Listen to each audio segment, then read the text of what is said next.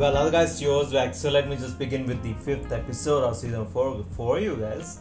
So, No Exit. It is an American thriller film directed by Damien Power and is based on a novel of the same name by Taylor Edmonds.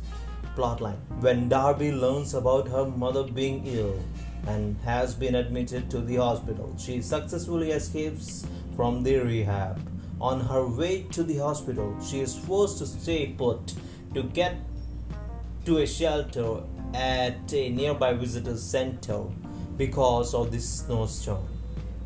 And there she meets Ed and his wife Sandi alongside Ash and Lars. While at the visitor center, Lars asks everyone to play a game. And through that game, Darby grew suspicious about Lars. Darby tries to get the signal bar so that she can make a call, but she hears a low voice Darby takes a look into the nearby van parked outside and she sees a child being tied up.